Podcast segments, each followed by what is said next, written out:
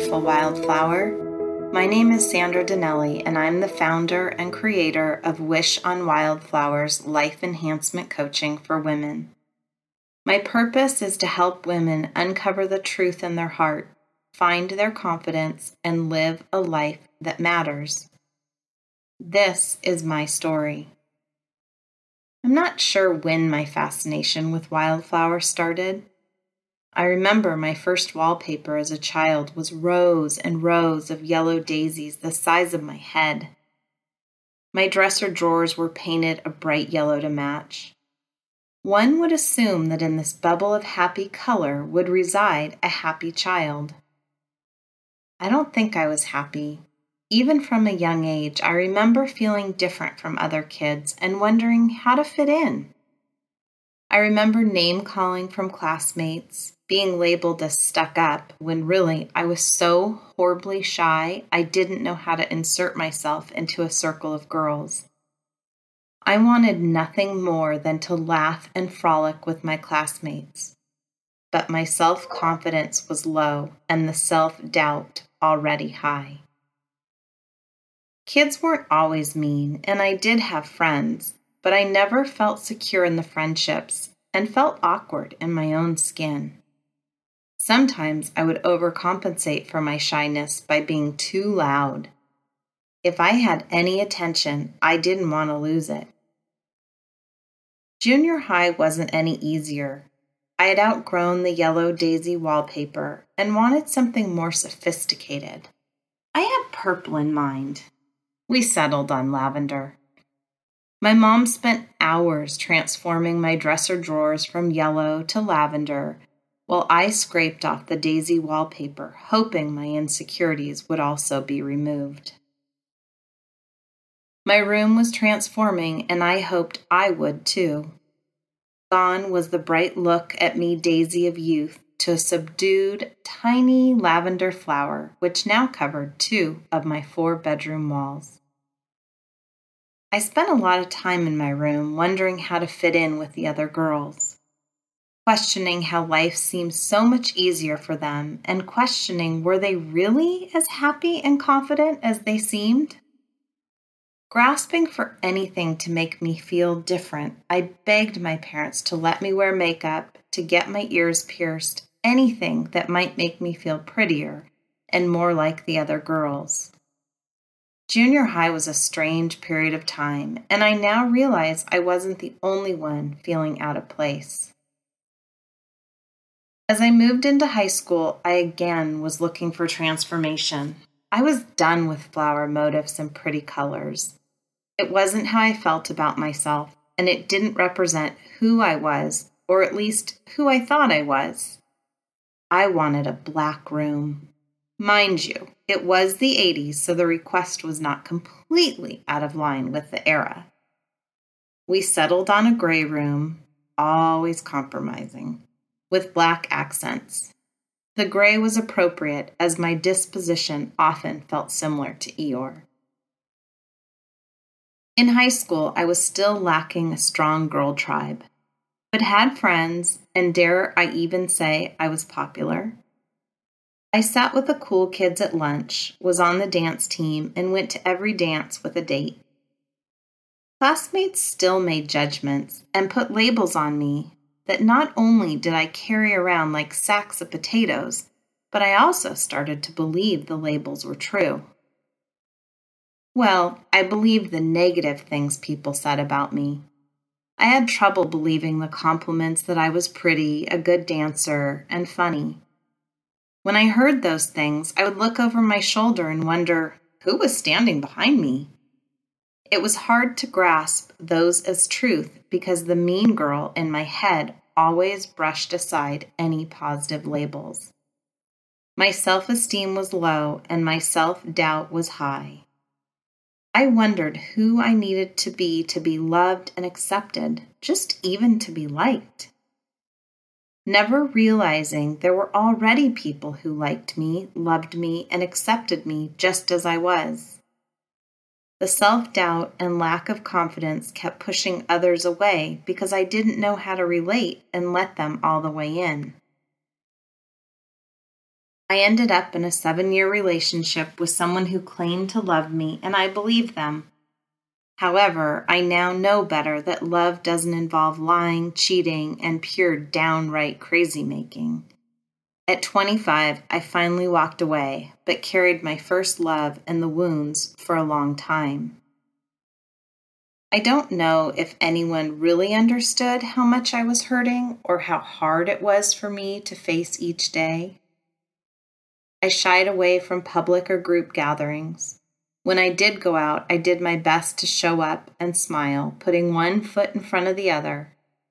I so desperately wanted to uncover the secret to living a full and confident life. Where could I find these answers? Who could help me uncover my truth and the magic buried deep inside of me? Let me tell you a secret. Are you listening? No, are you really listening? It will never be another person that completes you or has the answers to the questions you have about your own self-worth. That's right.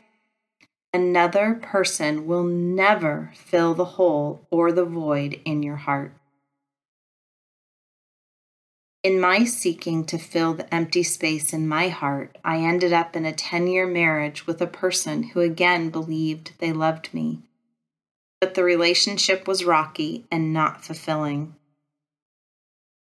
Let's be honest, how could anyone fully love me when I didn't yet fully honor and love myself? I didn't know how to have the hard conversations or stick up for myself or say, no, that is not okay. I hadn't yet learned to trust myself or my feelings.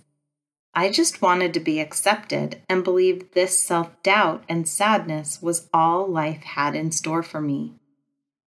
Until I realized I had a choice to either stay in my marriage and make it work, because that is what society and my family expected, or I could trust my instincts that life had more to offer, and this was not the life I was meant to live, and end the marriage. I did one of the hardest and scariest things of my life, and chose the path of divorce. I've never felt more alone or terrified as I did after making that decision. I turned my back on the shoulds, the labels, and the ideas others placed upon me. I started to let go of my own self-doubt and started to turn my attention to what felt right to me in my heart. I got selfish with my time and my energy. I started removing the people and things from my life that brought me down and did not fill my cup or heart with what I needed. I surrendered to myself. I gave in and stopped fighting against my own desires and wishes. I learned to quiet the mean girl that lived inside of me. I praised the scared girl for owning her power. I took time to reflect, to read, to write, to learn, to love myself. I was on an open road filled with understanding, trust, compassion, kindness, and it was this road where the wildflower in me started to bloom along the way.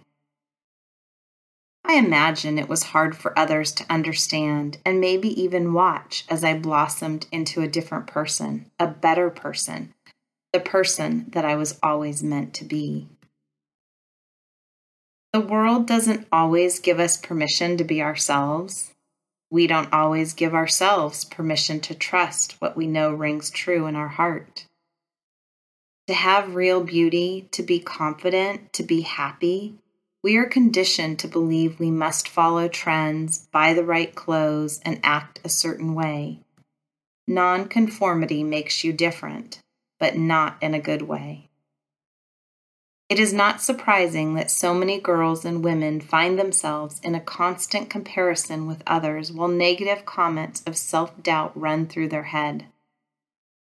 I recently came across a quote that resonates by Iris Murdoch, in which she says, "A flower does not think of competing with the flower next to it. It just blooms." Why wouldn't we bloom wherever we are planted? Wildflowers need certain things, butterflies, hummingbirds, bees, rain, and sun to continue to thrive and grow. Just like women need love, shelter, and security to feel safe. We are not much different from the wildflowers. The world needs the uniqueness of every woman. Together, we can create a field of beauty that perseveres through the difficult life struggles while providing beauty with minimal expectations except those of kindness, honesty, and love from ourselves and others. We crave to be admired for our true essence and uniqueness, appreciated for our offerings, and loved when wrapped up and presented to family, friends, lover, or stranger. I have always been fascinated with the bright colors of wildflowers. The unique design and their imperfections always struck me as being so beautiful.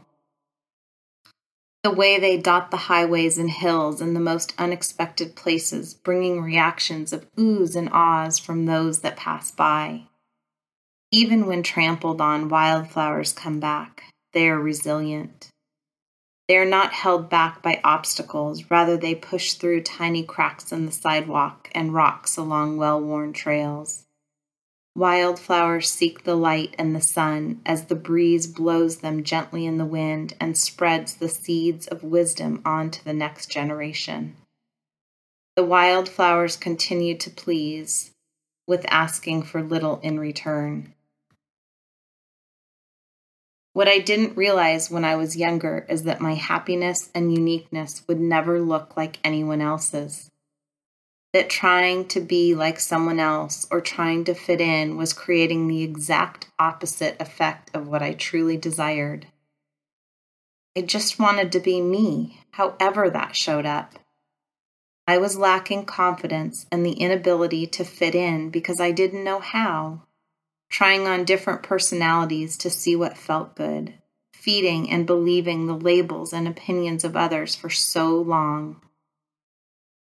It was when I finally turned inward and listened to the kind voice in my heart that I finally managed to pull away from the noise to find and showcase my true essence. Today, I find myself in a happy space. Just like the giant yellow daisies of my childhood wallpaper. I still have bad days and moods that fluctuate, but just like the wildflowers, I am resilient. I continue to grow and become more beautiful every day from the inside out. My biggest dream is to create a worldwide program that teaches families and children about self-love, confidence, kindness, and honor. If we could all learn to love and accept ourselves, it would remove our judgment of others and create more understanding. What a beautiful world it would be. Until that dream comes true, I will continue my current work of helping women close the door on the shoulds, leaving behind the old stories, and learning to trust and be guided by the message they hold in their heart. Look for the beauty in the wildflowers. It is all around you. We all have a story to share and a voice that is meant to be heard, and we want to share yours. For more information and to get involved, visit stories of inspiring joy dot com. Stories of Inspiring Joy is a production of Seek the Joy Media and created by Sydney Weiss. You can find all episodes on Spotify or Apple Podcasts, and if you like the show, hit subscribe, leave us a rating and review, and follow along on Instagram, Facebook, and Twitter. We're creating greater connection and community, one powerful story at a time.